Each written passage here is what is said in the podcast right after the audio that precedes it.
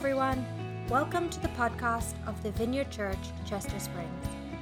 We invite you to join our mission to love like Jesus, and you can connect with us on social media or visit our website, csvineyard.org. Now for this week's talk, brought to you by co lead pastor Amos Grunendijk. Good morning, everybody. My name is Amos. I'm really glad you came. I actually think the first thing I want to do is spend a moment in silence and prayer for uh, just peace in the Ukraine and the refugees.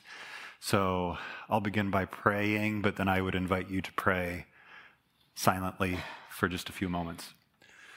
So, Holy Spirit, we ask that your presence would be poured out in Ukraine and in Russia and in Romania and all the surrounding countries, that you would send your kingdom to bring an end to violence and war.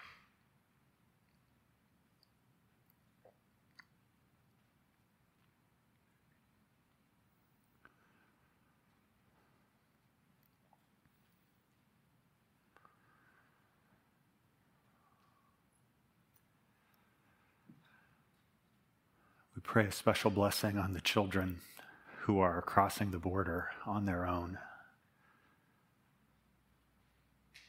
Guide and protect them.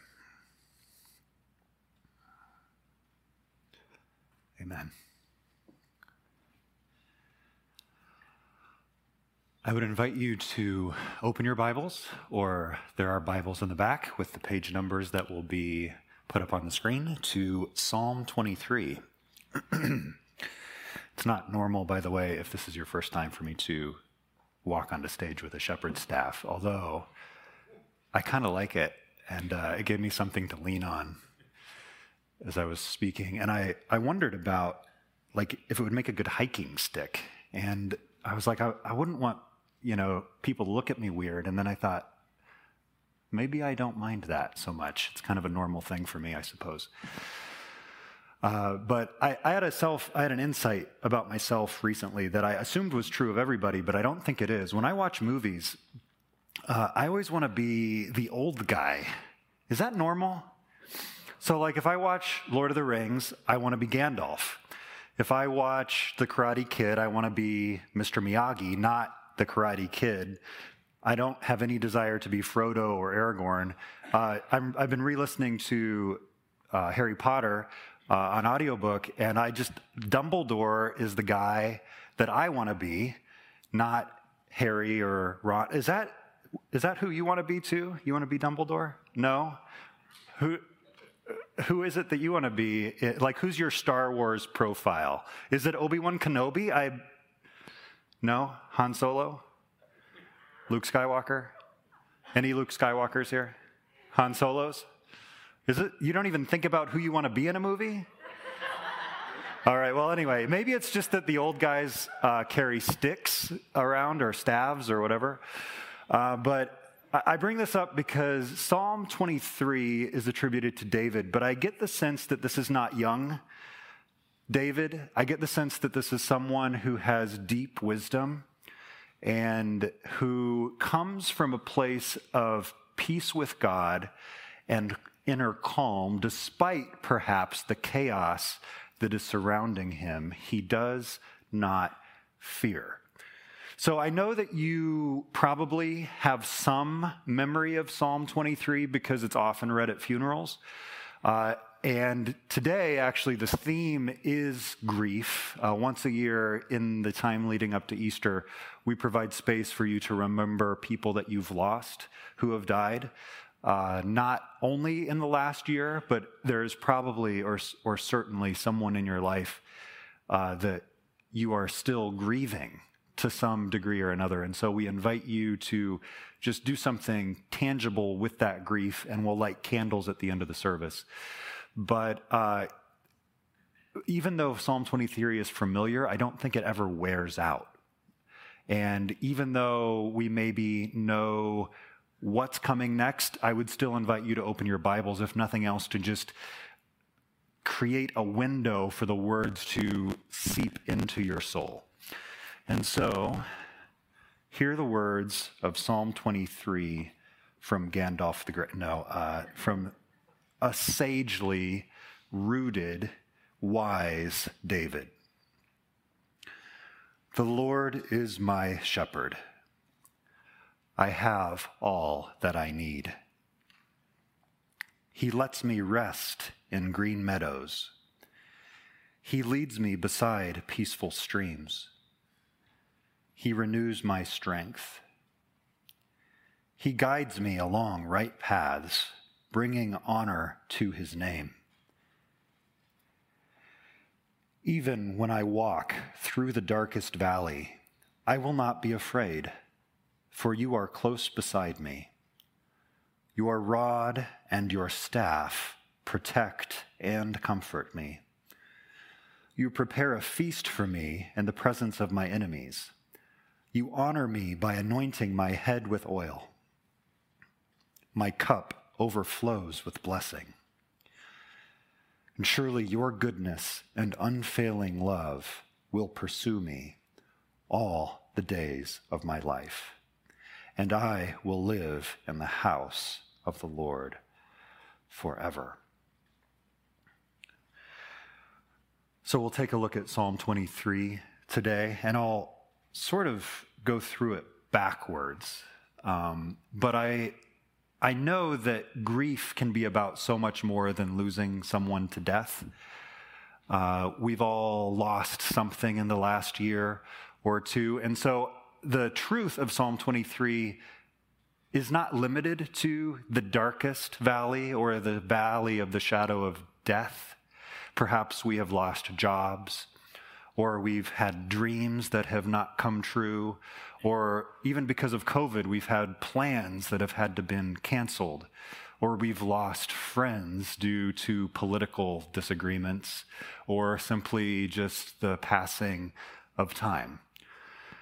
And so I would invite you to bring all of your grief into the room today and let the truth of Psalm 23 wash over you.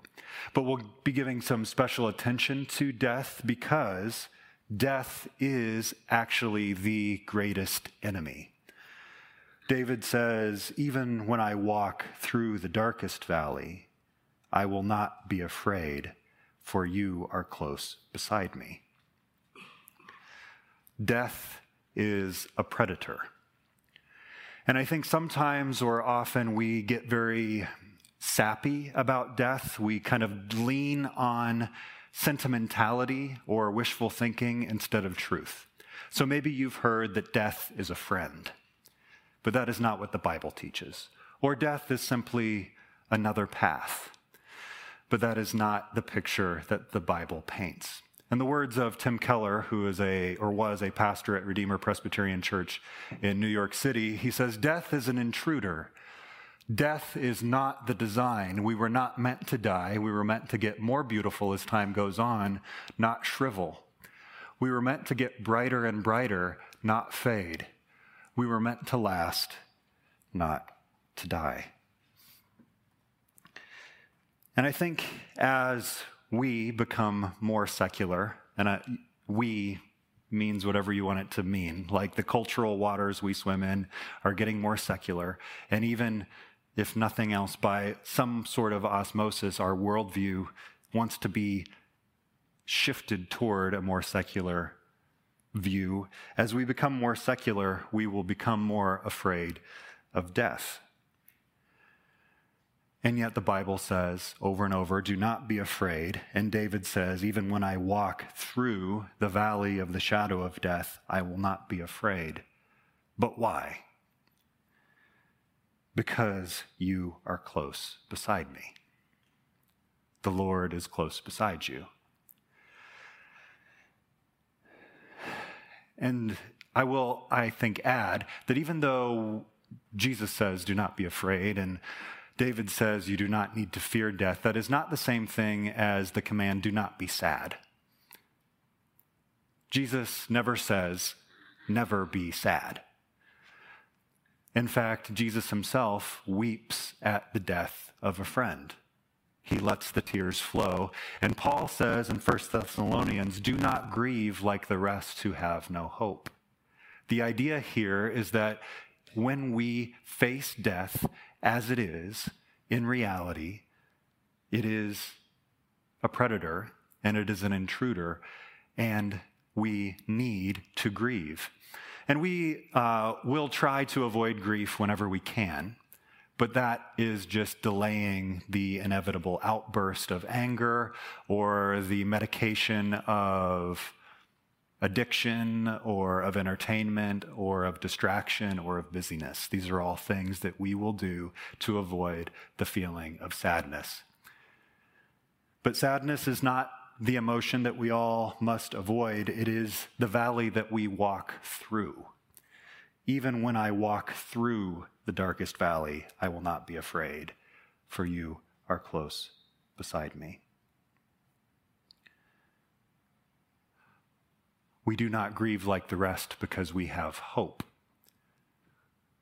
We can look at the reality and the awfulness of death and hope because we believe in resurrection.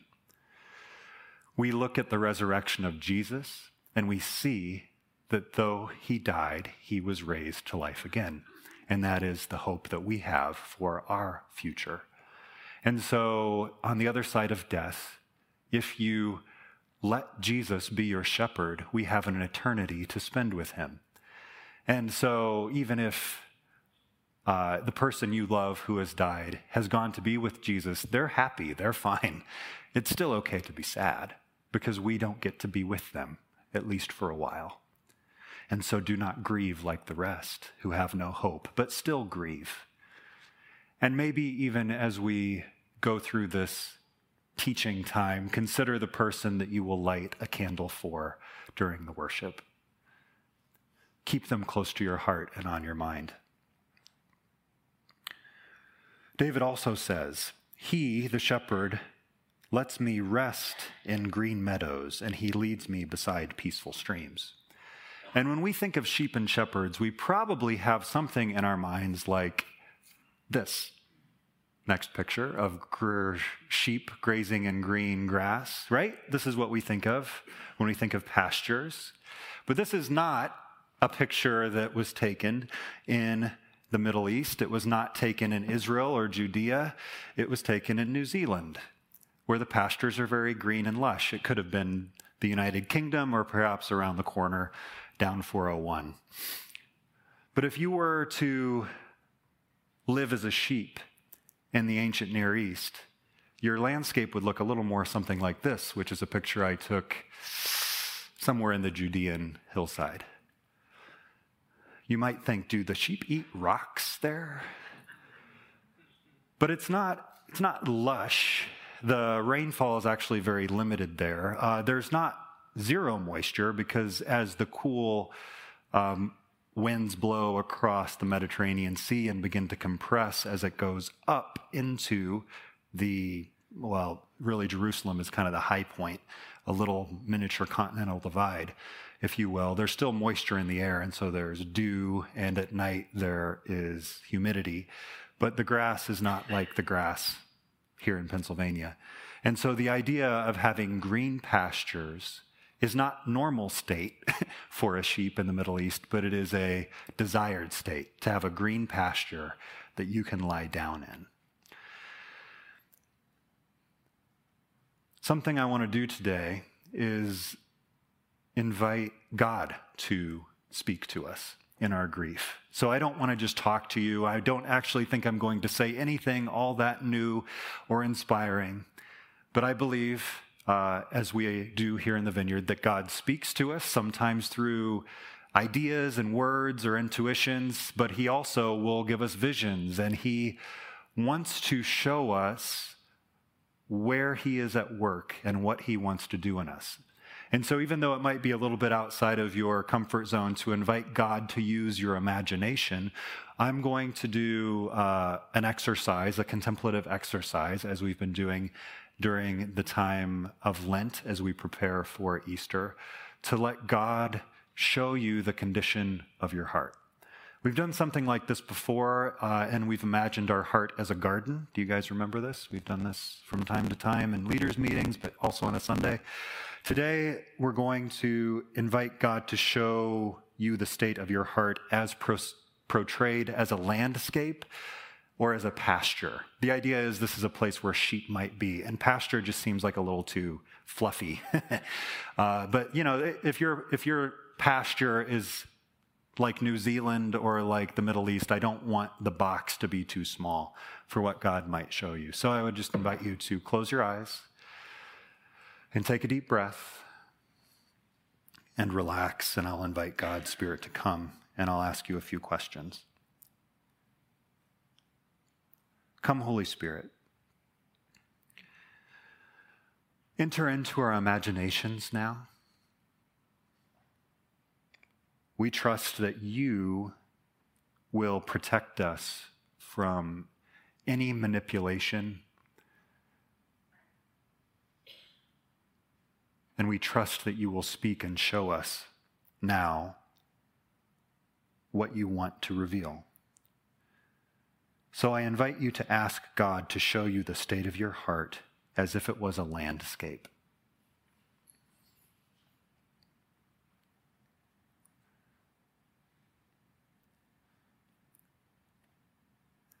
Let him highlight certain things about where you are, living things.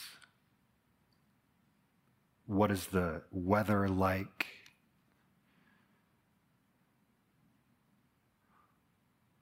Are there any smells?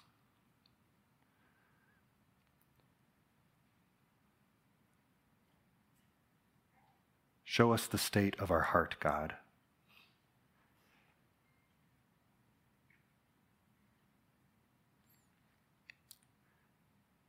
And again, let him highlight what he wants you to see, to show you around, if you will.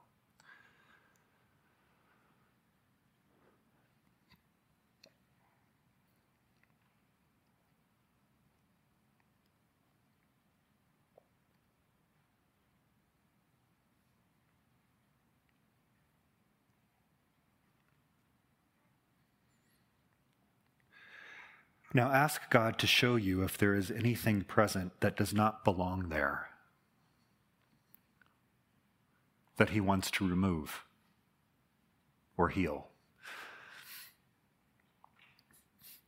Let it take on a form in your imagination. Perhaps it is a wall of distrust or of resentment. Perhaps it is a weed of fear or anxiety Whatever it is, let Him show you and then offer it to Him. Ask Him to do with it what He will and notice what He does.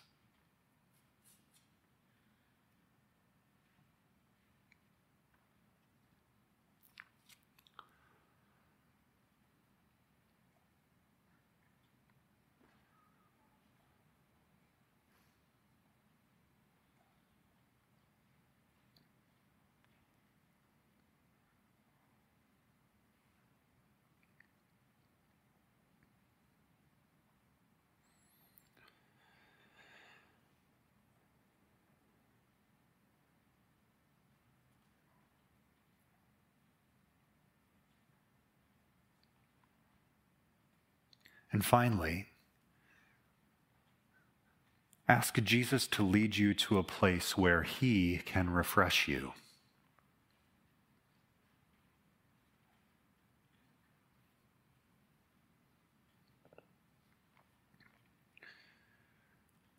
What is the place like? And what does he say?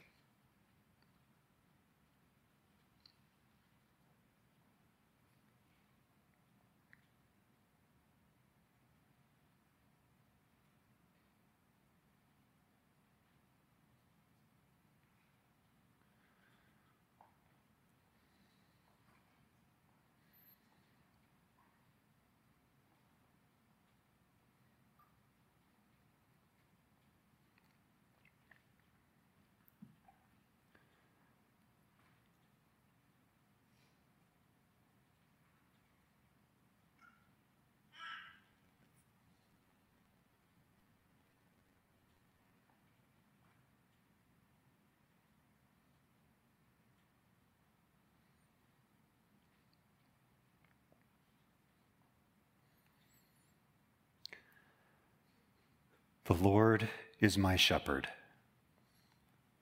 I have all that I need. He lets me rest in green meadows. He leads me beside peaceful streams. He renews my strength. He guides me along right paths, bringing honor to his name.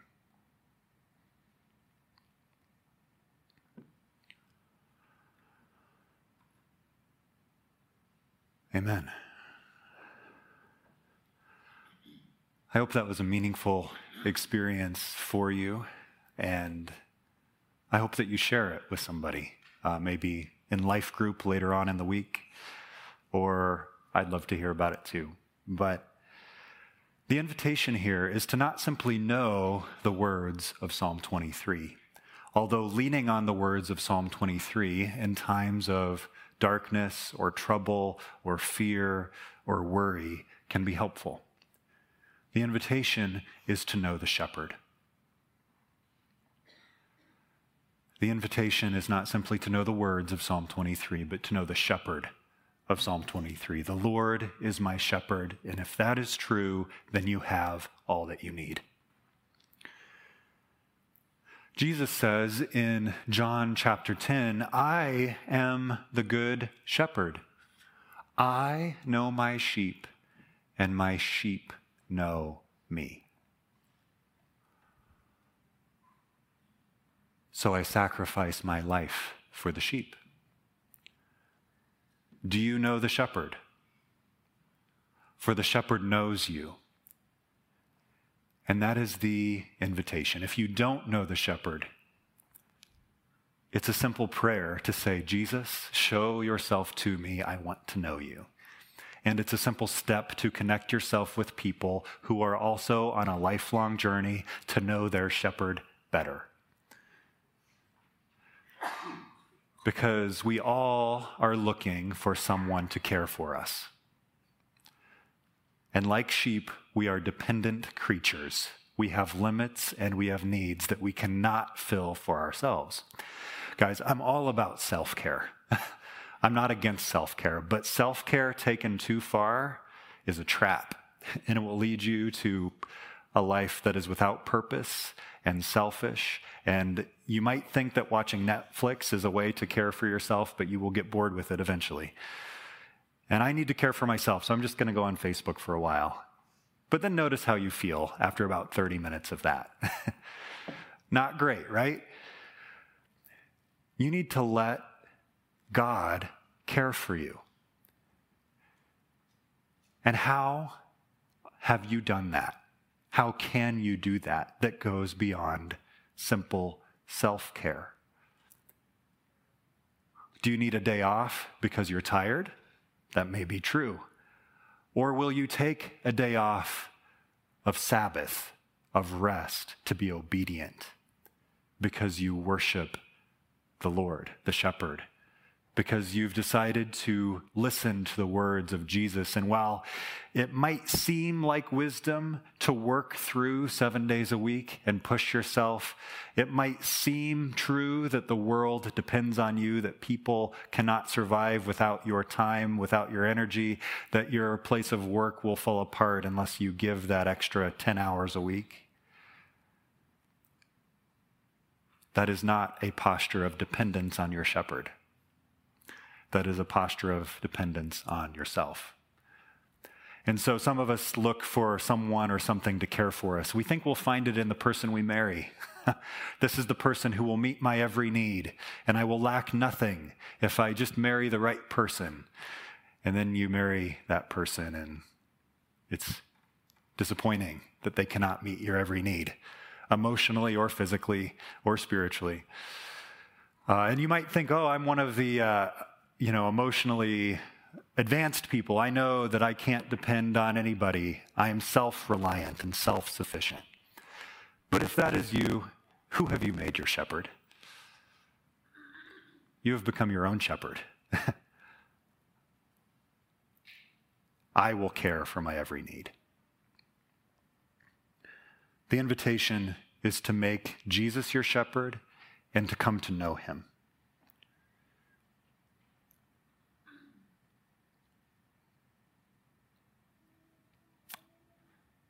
Finally, in Psalm 23, David says, Your rod and your staff, they protect and comfort me.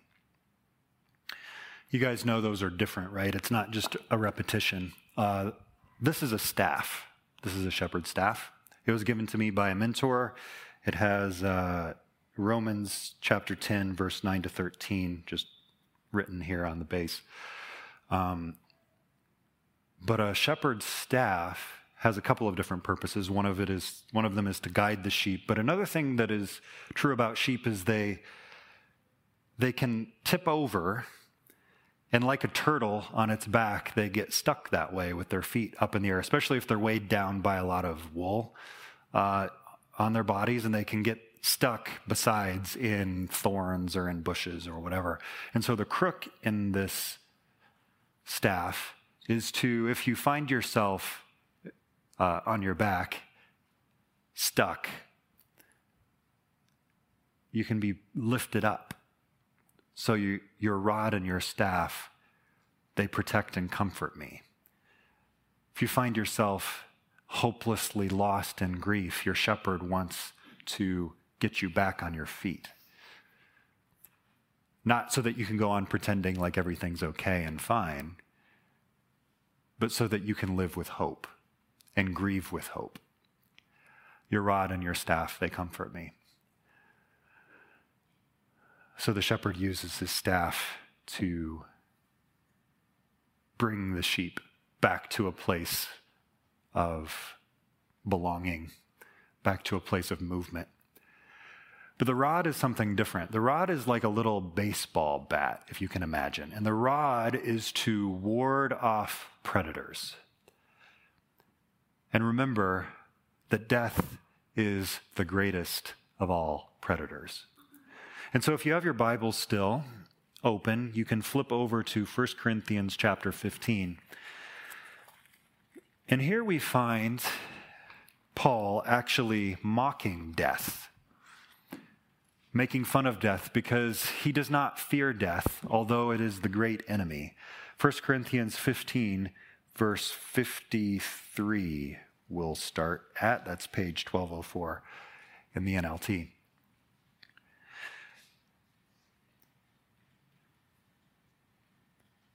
Because you see, death does not have the final say. Paul says, For our dying bodies must be transformed into bodies that will never die. Our mortal bodies must be transformed into immortal bodies. Then, when our dying bodies have been transformed into bodies that will never die, this scripture will be fulfilled. Death is swallowed up in victory. O death, where is your victory? O death, where is your sting? For sin is the sting that results in death and the law gives sin its power. But thank God he gives us victory over sin and death through our Lord Jesus Christ. Do you see that the rod that our shepherd has defeats death? Our shepherd lays his life down, to the sh- down for his sheep, and in dying, he casts the rod to finish off our great enemy. He goes into the grave so that when we go into the grave, death does not have the final say. Jesus is raised from the dead. That is the message and hope of Easter. That is why we can grieve and yet have hope. It is why we can be sad and not get stuck. Because our shepherd kills death.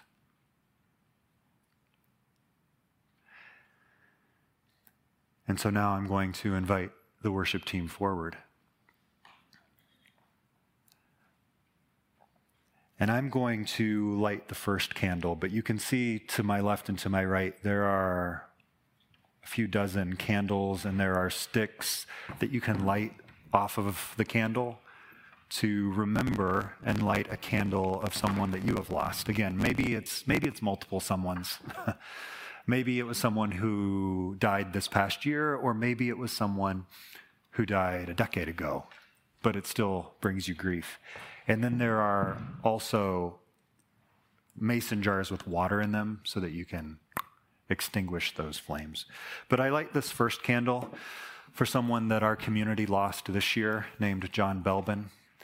Uh, he died young with several young adult children. And so, would you guys just stand for a moment? So, I light this candle to remember John. And as we sing, I invite you to light candles for loved ones that you have lost. So come, Holy Spirit. Be our comforter today as we grieve the loss of mothers or fathers or grandparents or sisters or children, husbands or wives, friends, relatives. As we grieve, meet us.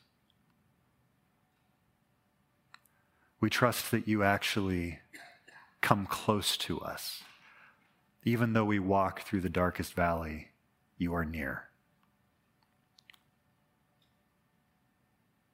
We pray this in your name, Jesus. Amen. Thanks again for listening to the podcast of the Vineyard Church, Chester Springs. We hope you share this with your friends and family and subscribe on iTunes or wherever you get your podcasts. See you next time.